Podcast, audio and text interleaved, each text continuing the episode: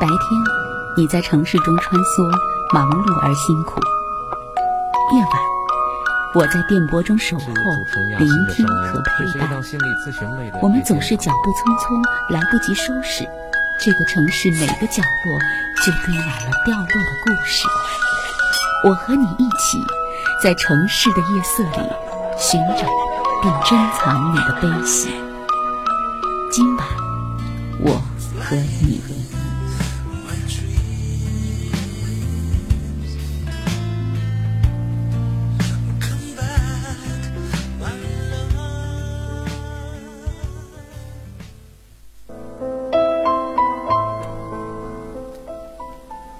晚上好。调频一百点六中波幺幺二五，武汉经济广播。每天晚上二十二点到二十三点，在夜色渐浓的这个时候，是否有空闲的时间？是否有闲散的空间，给每位忙碌的您呢？也许是通过收音机，也许是通过。咱们的手机，也许是通过蜻蜓、喜马拉雅，无论在哪个时间或者空间邂逅到今晚我和你节目，主持人亚欣在这里，在这里祝福每一位忙碌的朋友，在此刻能够有一点点的闲散，有一些轻松。今天是对昨天电话的个案做的拓展和延伸。今晚我和你节目基本上是两天一个周期，什么意思呢？第一天我们会接听朋友的电话，紧接着第二个工作日我们会对电话的个案做心理学这一块的拓展和延伸，一般情况上是这样。而我们呢，呃，因为双休一般都是重播，所以呢，呃，因为是两天一个周期，基本上我们可能有的时候呢是。星期五就开始重播，星期五、星期六、星期天、星期一，嗯，这四天是重播。有时候呢，就是星期六、星期天两天重播。那么除此之外的时间，一般都是我们的新的节目。如果你想找一位心理咨询师聊天，今晚我和你节目，每天晚上二十二点，主持人亚欣在这里。有两种方式可以联系到我，第一呢就是。咱们直播室的电话零二七八五八零七七四七和零二七八五八零七七五三，还有一种方式呢，就是直接发短信到我的手机上幺八九八六零零四四零六幺八九八六零零四四零六。啊，大家如果想要参与节目，直接发一个短信告诉我遇到什么样的问题，是哪一块的婚姻的、伴侣的、亲子的、职场的，发生了什么事情。啊，然后卡在哪个困境里面要解决的什么问题？您发一个短信给我，越详细越具体越好。那我会在上节目之前就有个大致的了解。那么第二种呢，就是呃，大家记住我们节目的这个公众号，在您的微信公众号里直接搜索咱们节节目的名称“今晚我和你”，今晚我和你。同时，我们呃这个团队的嗯节目的。这个公众号，在您的微信公众号里直接搜索咱们节节目的名称“今晚我和你”，今晚我和你。同时，我们呃这个团队的公众号是“雅欣心灵成长”，雅是高雅的雅，文雅的雅，雅欣心灵成长。这也是我们听友俱乐部的一种非常简单的方式，就是把我的手机号码在您的微信呃里面去搜索，就可以加我微信好友。那加我微信好友的时候，一定记住把您的真实姓名发送过来，我好备注啊。幺八九八六零零四四零六。今天呢，来做拓展和延伸，依然要感谢呃这个如烟给我们挑选出来的文章，还有呃这个陈蕊帮我们呃精心挑选的一些歌曲，所以我们节目当中的文章歌曲都是。呃，这个烟群呐，如烟呐，还有像四海啊，还有原来文娟啊，啊，还有这个包括呃袁瑞芝啊等等，他们都在帮我搜集啊，帮我在在这个发到我的邮箱里头。那么也希望朋友们在看到关于婚姻伴侣、亲子、职场这块非常棒的心理学的文章的时候呢，记住我的邮箱是四九七六三八三九六四九七六三八三九六，记住我的邮箱发送过来。今天选的第一篇文章叫做《婚姻关系的暗礁》，原生家庭，这是杨继云的文章。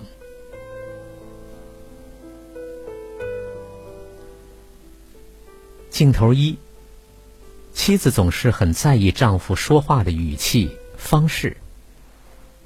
当丈夫和其他的女性交流的时候，妻子会，丈夫却感觉到委屈和伤心，因为他始终钟爱着妻子，所以丈夫会有情绪，认为妻子没事儿找事儿，而丈夫的态度更让妻子歇斯底里，处于冷暴力的氛围中。当妻子哭诉着告诉丈夫他们需要交流的时候，丈夫的回应是冷漠的，他要么根本不说话，要么仅仅告诉妻子：“你自己想去怎么怎么怎么。”镜头三，丈夫爱喝点酒，喝完酒后往往因为各种小事而对妻子大发脾气，甚至暴力相向。百般忍受的妻子，最终只能以离婚来逃离这个可怕的生活。生活中这样的镜头似乎很常见，而处于这个场景中的夫妻双方，说起来似乎都是受伤的人。其实从心理学角度看，他们也确实都是无辜和受伤的。要说清楚这个问题，首先要从心理学原生家庭的概念说起。心理学所说的原生家庭，指的是人从小成长的家庭，也就是有父母照顾的家。原生家庭塑造人的个性，影响人格的成长，培养管理情绪的能力，为个人成长后人际关系的互动模式定型。而这些个性或者人格的形成，往往与自己父母之间的互动模式，以及自己与父母之间的相处模式有关。人们常说，父母是孩子的第一任老师，指的就是从没有任何人生经验的孩子，从小会首先从父母那里学习到成人之间交流的方法。父母和谐相处，则孩子会储存与人和谐的初始记忆；反之，如果父母经常暴力相向，孩子就会储存人与人之间暴力危险的记忆。父母与孩子温暖关爱。孩子长大后的人际关系是温暖信任，父母与孩子间恐吓甚至暴力，孩子长大后的人际关系很可能会充满心惊胆战的不安全感、怕被抛弃感等等。所以，人在原生家庭里形成的情感习惯和思维模式叫做原生的情节。尤其在婚姻中，夫妻间的亲密关系需要。往往会再一次让我们体会到很深刻的儿时的感觉，在内心里，我们有时会不由自主的把对方感觉为自己的爸爸或妈妈，期望他像爸爸或者妈妈一样照顾自己，积极的关注自己。这是一种由于自己内心儿时的记忆引导，而把对方理想化成妖魔化的深层的心理活动。当丈夫或妻子真的如我们所愿这样去做了，我们会感到婴儿一般的幸福，想重新回到妈妈的怀抱。这时候亲密关系就是蜜月期。与之相反，当对方没有实现我们内心的这种需要的时候，就会感到极度的失落，会多么的惊恐与绝望。这样的记忆无疑是一个巨大的痛苦的记忆。糟糕的是，这种怕被抛弃的可怕记忆，并没有因为他长大而被彻底的淡忘，而是一直伴随着他年龄的增长，一直延续到了婚姻的关系中。于是，她对自己丈夫情感的质疑甚至怀疑，其实更多时候是重新体验了当初父母差点抛弃的惊恐和愤怒。这样的问题如果得不到及时的认识和处理，持续激烈的情绪往往反而造成了生活中失败的婚姻事实。所以，健康的亲密关系能够维系美满的婚姻，反之，很多婚姻的破灭源于亲密关系阴影的影响。其实，在人生的过程中，我们都可能经历着各种各样的挫折，其中最影响我们建立亲密人生的过程中，我们都可能经历着各种各样的挫折，其中最影响我们建立亲密关系质量的，恰恰是在我们很小的时候，婴儿与照料者的关系模式。当不适当的照料给了我们挫折，或者照料者没有给我们机会成为独立的自己，我们缺乏面对孤独的能力，那亲密关系就被误解了。被误解的亲密关系的模式，直接影响到我们的现实生活。比如在婚姻中，我们常会莫名其妙的被配偶激怒。曾经有一位女性来访者在咨询中向我倾诉，她和丈夫经常吵架。原因是她认为，无论自己多么努力的表现，都无法得到丈夫的赞许。最近一次激烈的争吵时，因为丈夫无意指责了她一句：“是丈夫的问题吗？”咨询中，这位女士看到了父母曾经严酷的指责她的影子，让丈夫不经意的一句话，使她在情绪上似乎又重新经历了童年被父母苛责讥讽的痛苦的感受，于是爆发了情绪。从镜头一看到这位妻子的被抛弃的恐惧，镜头二那位丈夫有可能对儿时自己父亲对母亲应对模式的重复，镜头三中这位丈夫的暴力行为很可能是对自己原生家庭场景的再现等等，我们都可以得到某种启发，那就是摆脱以前记忆的控制，面对现实的环境而活在当下，是何其的重要。可惜，我们人类这种如此丰富的心理活动的规律，并没有多少人明白。不明白我们之所以会生气，甚至莫名其妙的生气，然后把责任推到了对方的身上，其实是与自己成长经历或者记忆相关。那个身边亲密的配偶，或者其他的重要他人，只不过是无意中碰到了这个情绪按钮而已。所以。开始去了解、去学习、去体验一些基础的心理学的东西，对我们的幸福生活是很有帮助的。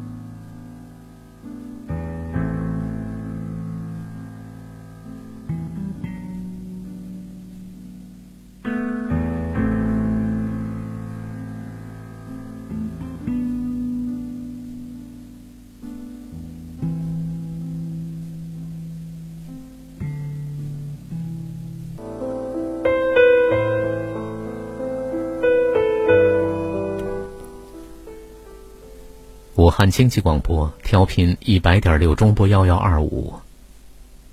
每天晚上二十二点到二十三点，为您送出今晚我和你节目。依然是主持人亚欣的声音。今天是对昨天电话的个案做的拓展和延伸。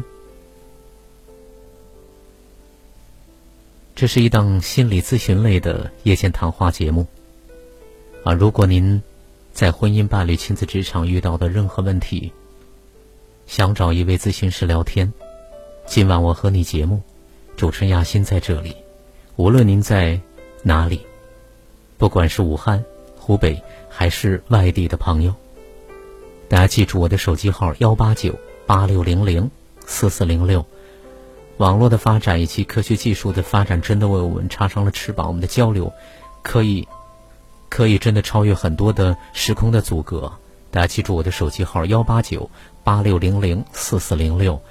要参与节目，发短信给我。同时呢，加我的手机啊为微信好友。呃，在手机里搜索我的手机号就可以。呃，加微信好友的时候，一定把您的真实姓名附送过来。第二篇文章：我们为什么喜欢改造亲密伴侣？在第一篇文章里，当我们把责任都推到外界的时候，不明白原生家庭其实给了我们很多影响的时候呢，我们就会去拼命的改造。所以来听第二篇文章：我们为什么喜欢改造亲密的伴侣？我所重点关注的女性，从七零后到八零后居多。无论单身还是已经有了稳定的亲密关系，他们普遍都有两样重要的人生课题去完成：与父母关系的修复，以及与自己关系的修复。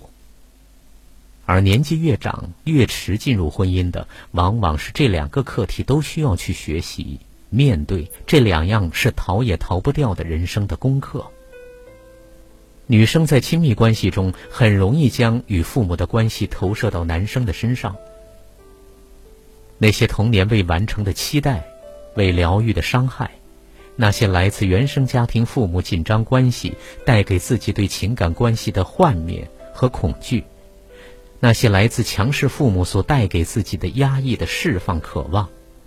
这种种的情感都在女生全然投入一份感情之后，一股脑全扔到了她的亲密的伴侣身上，因为对于她来说，这是一个那么完美的男人，他满足了他的种种的要求，他是他安置这些期待的安全的场所。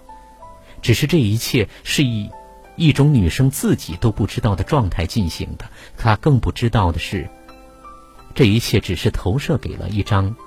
他心中的照片而已。当然，照片是无法满足他的期待的。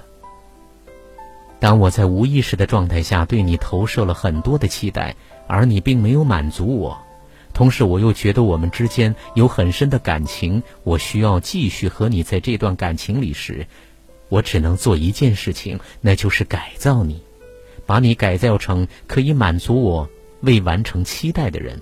改造成我心中的那幅照片，这个修饰和改造配偶的企图，是对方一场噩梦的开始，也是自己的疗愈之路的开始。通常改造之路会经过以下的阶段：第一是引起注意，就是你看看我，你看看我。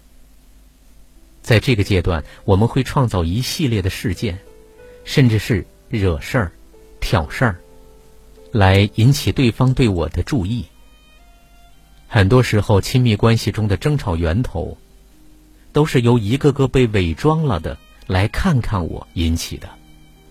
创造事端的潜意识，是想让对方呈现出不令自己满意的状态，好让自己可以下手改造。第二是权力斗争，就是你必须按照我说的做。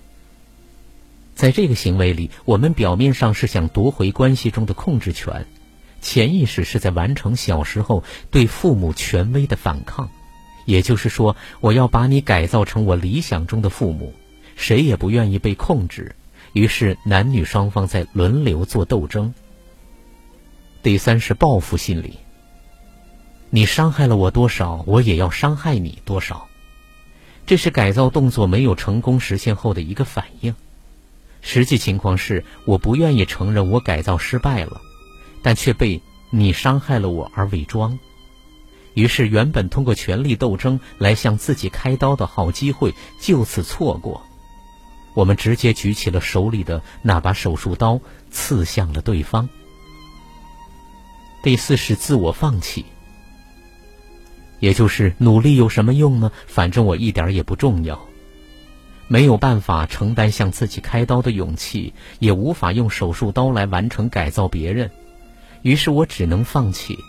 我承认我并不重要，我还是从这段感情中逃离吧。我们可以观察到，在改造的行动中，与父母关系的课题还未完成，就进入了下一个课题——与自己的关系。而每一次的争吵，本质都是旧痛浮现，这其实都是一个大好的机会，让我们去踏上疗愈自己的征程。先是去疗愈与父母的关系。其次是疗愈跟自己的关系。其实不仅仅是亲密关系，好朋友、闺蜜等，都会成为我们实施改造行为的对象。但不管多少次故伎重演，但结果都是不变的。我们的需求永远不可能在别人那里得到满足。与此同时，曾经感受到的不被爱的伤痛又开始浮现出来。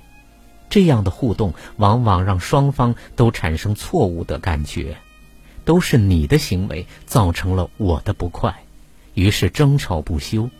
其实对方的行为只是让我的旧痛浮现的药引子而已。改造行动的失败，导致小时候那个没有被满足的期待再一次被放大，因为父母让我们觉得这个世界没有足够的爱。而另一半也不愿意满足我，我的期待再一次被强化而幻灭，所以世界上根本没有人来爱我。我们内心对改造行动的热衷，来源于我们潜意识想成为一个更好的自己，而我们能终止这个改造动作唯一的办法，只能是去理解我们不可能通过另一半来完成的对父母的期待，跟自己的较劲儿。另一半最多只是配合与我们争吵，让我们去发现自己的这些问题。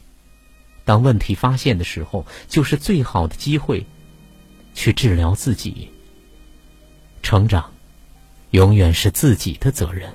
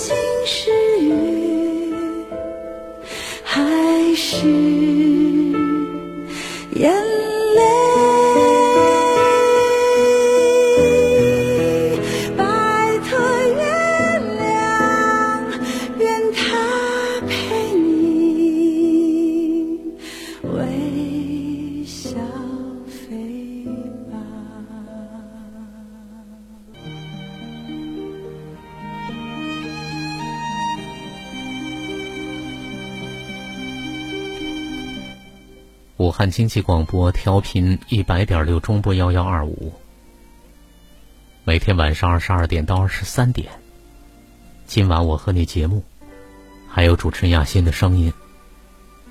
已经关注了咱们节目，今晚我和你节目的朋友，嗯，希望您在收听节目的过程当中，在您的朋友圈里多推送今晚我和你节目。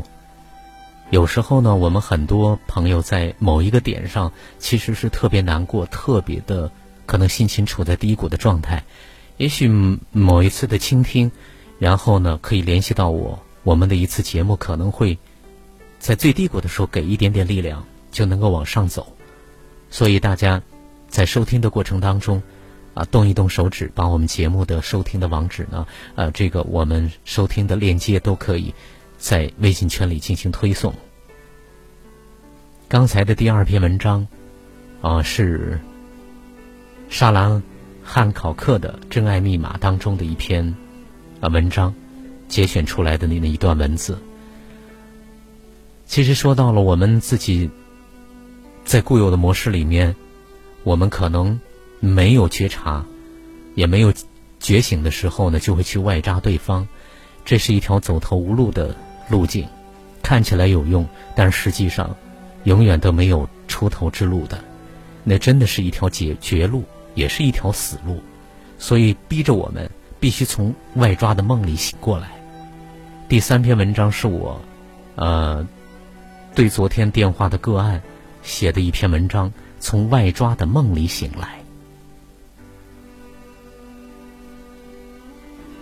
做今晚我和你节目已经十七年了。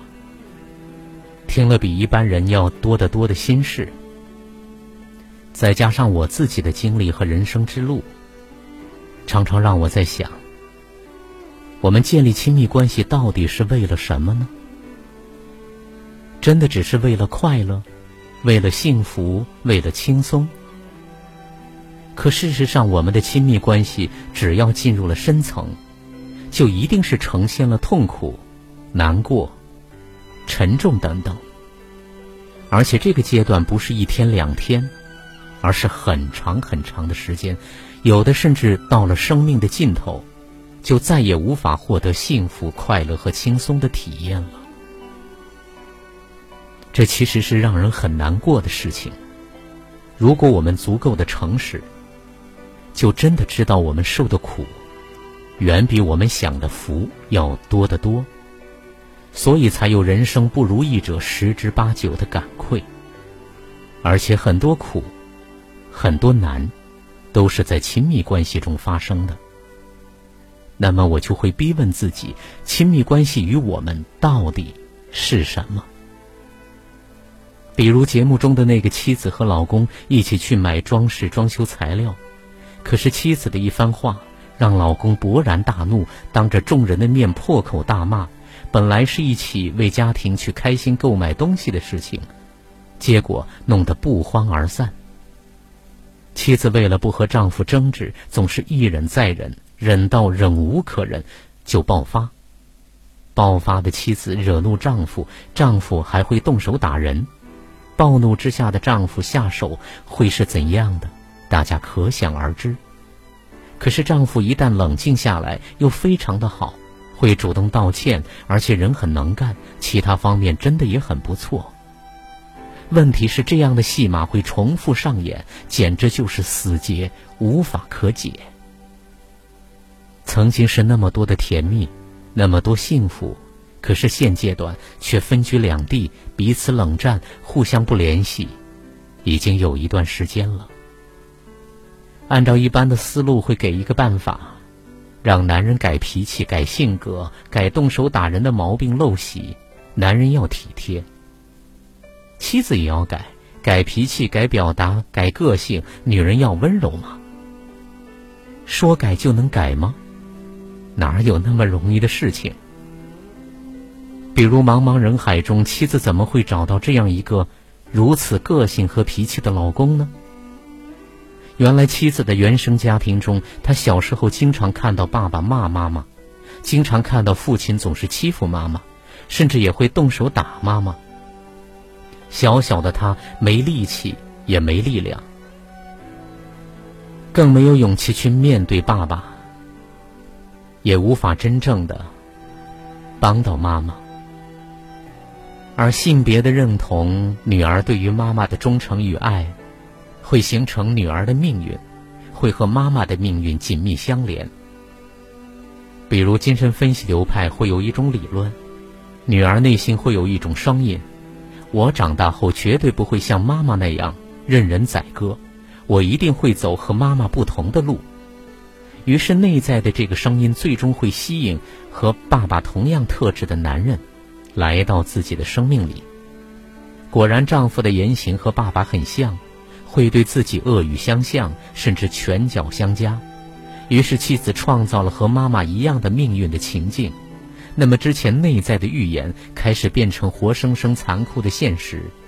所以现在的困境，是真的，就真的是看自己是否有力量、有能量过成和妈妈不同的命运。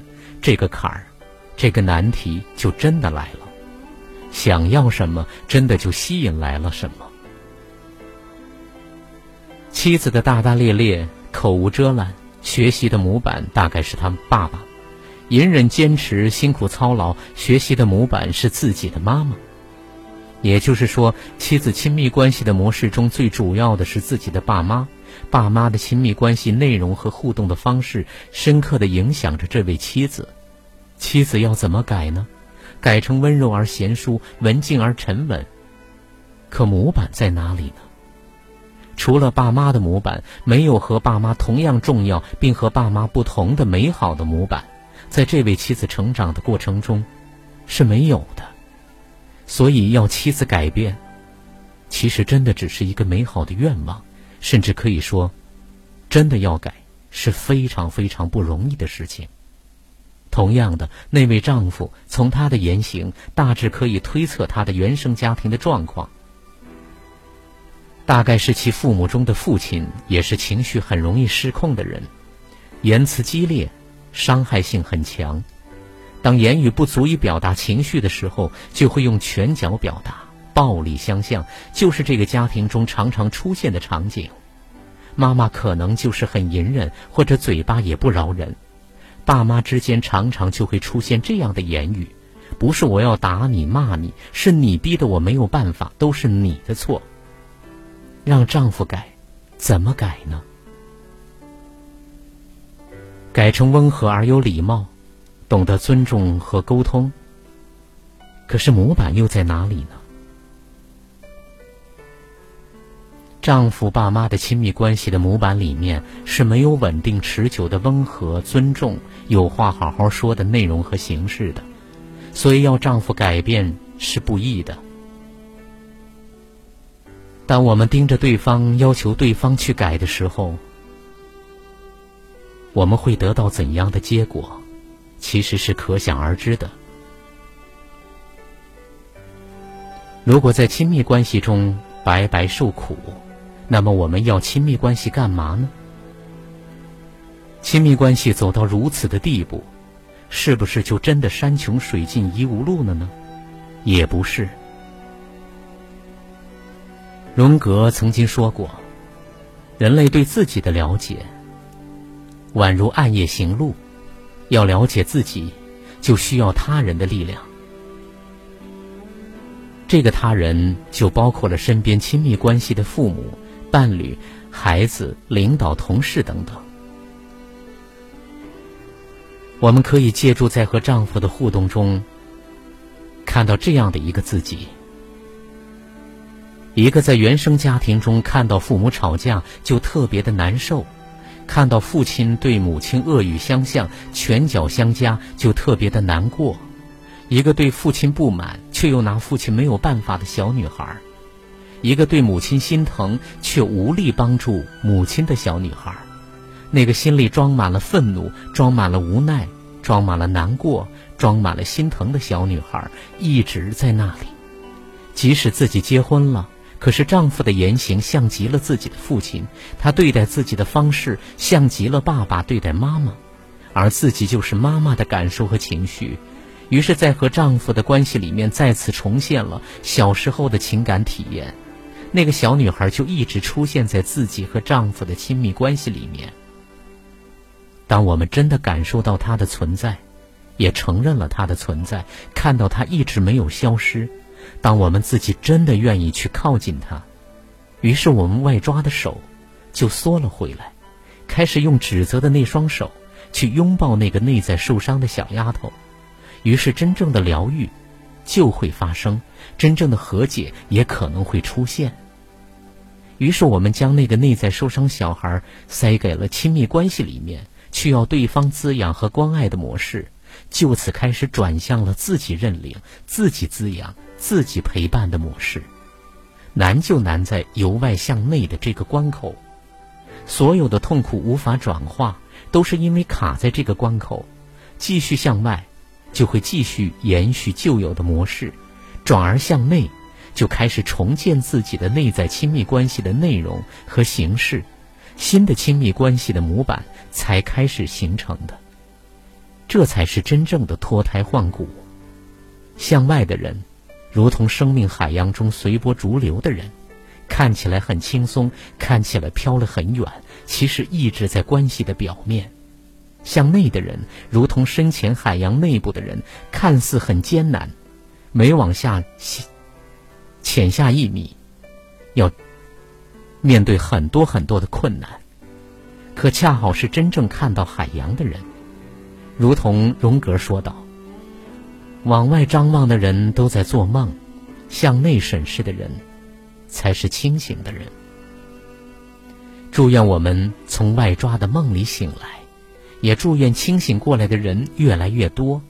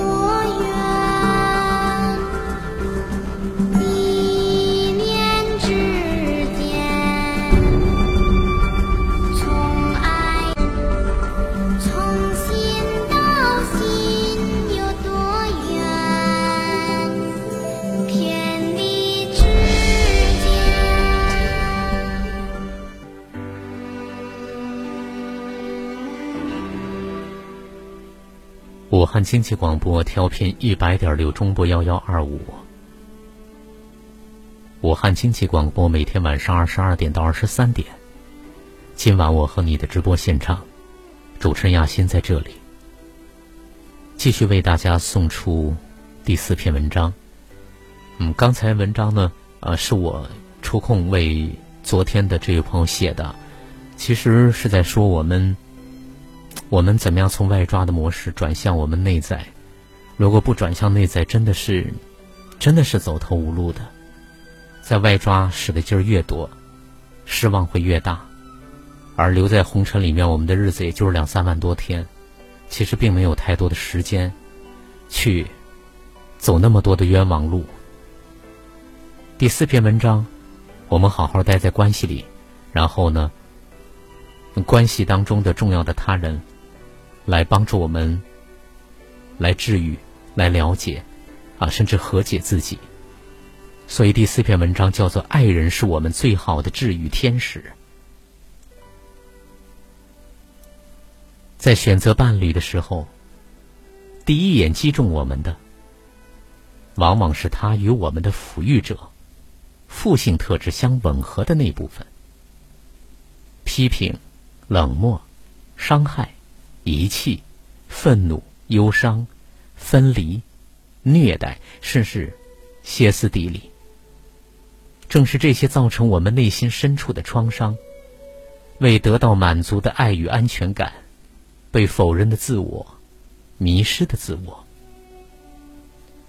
我们可能认为，让我们迷恋的是他的外表或者气质，或者这就是命运。其实这是我们获得完整自我的需要。我们的潜意识了解我们想要治愈创伤的潜在的渴望。它帮助我们做出了选择。也许这些特质让我们痛苦，但正是这些特质给予我们机会，在爱情中，在亲密关系中与童年相连接，以期获得真正的治疗。这很像我们中国人讲究的坐月子。我的一位伯母在生完老大之后，月子没坐好，身体变得很虚。一些有经验的老人家告诉她：“别担心，生下一胎的时候好好的坐月子吧，那些病啊就能去根儿了。”等到第二次生产，伯母十分的小心，她的病痛真的得到了彻底的医治。回到受创伤最深之地，往往可以取得事半功倍的治疗效果。爱情治疗的机理也是如此。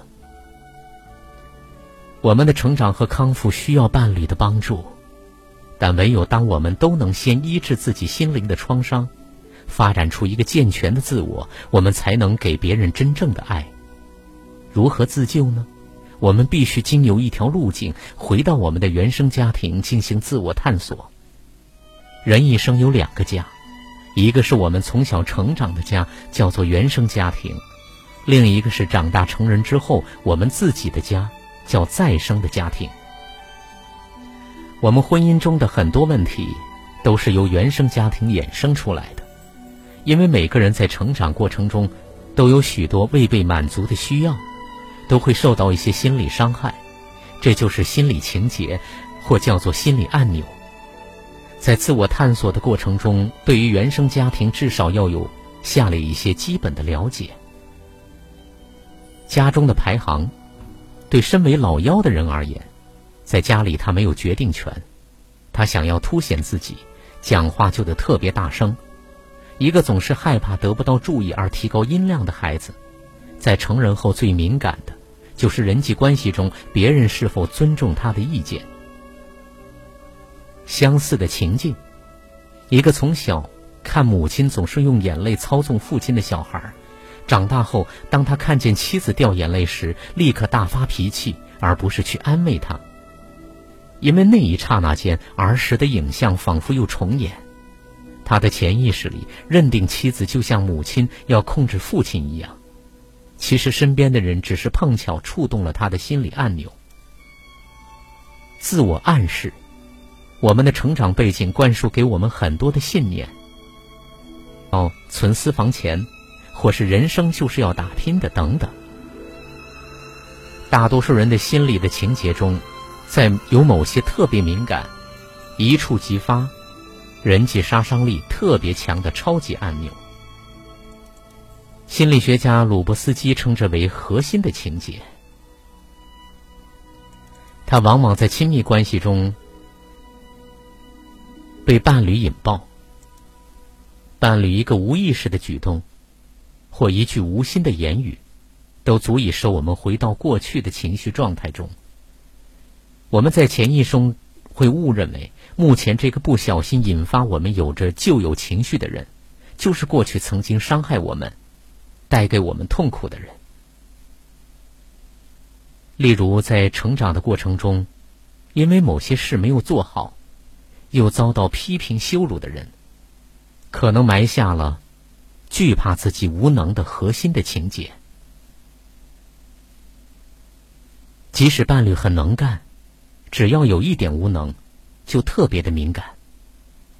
例如，见到他打破碗或切菜切了手，就会大发雷霆，因为伴侣的无能让他想起自己人格中。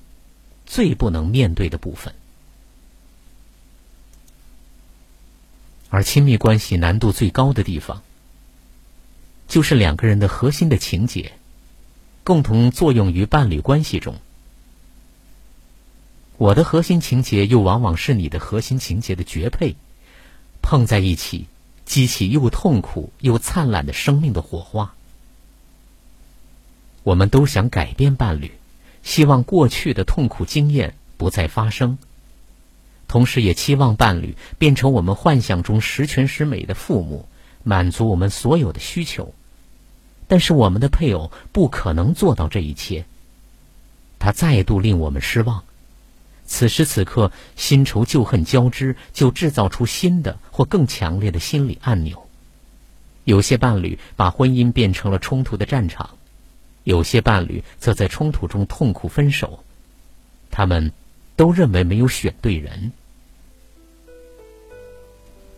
但是临床的实证却发现，有三分之二的离婚是不该离而离的。很多人只是解决了一个暂时的痛苦，他们并没有获得医治，就带着被撕开的伤口进入了新的亲密关系，却给自己带来更大的痛苦。在这个意义上说，冲突、对抗，正是婚姻里化了妆的祝福。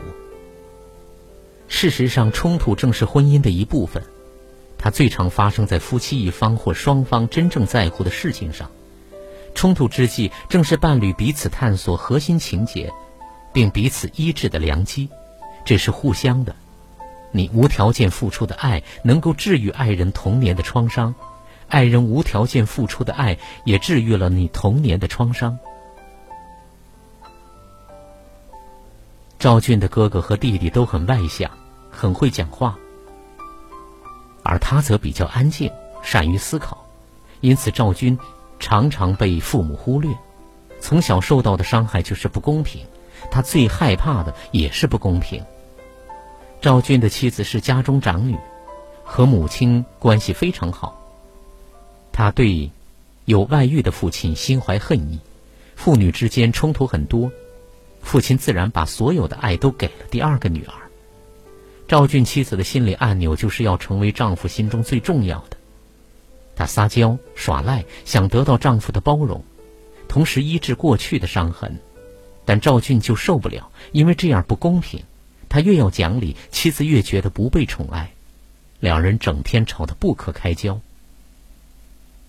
在夫妻治疗中，赵俊的妻子了解到，自己生气的对象是父亲。每当丈夫强调公平的刹那，她好像又看到了从前父亲用严苛的标准在要求她。经过心理辅导，她学习宽恕父亲，并把过去的需要讲出来，改善了父女的关系。赵俊看到妻子和岳父之间有这么大的冲突及痛苦，从此特别疼爱妻子，妻子也对丈夫更加的体贴。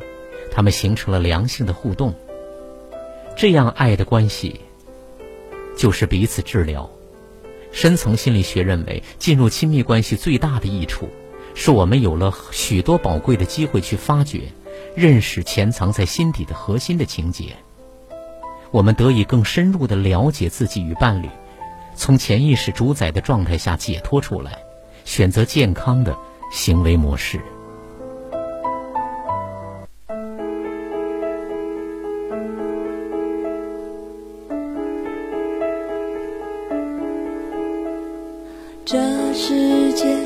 唯一的你，霸占了我所有表情。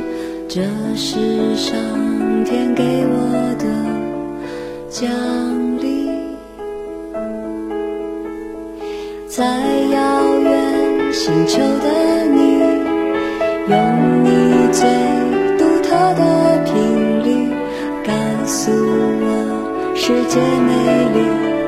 有感情，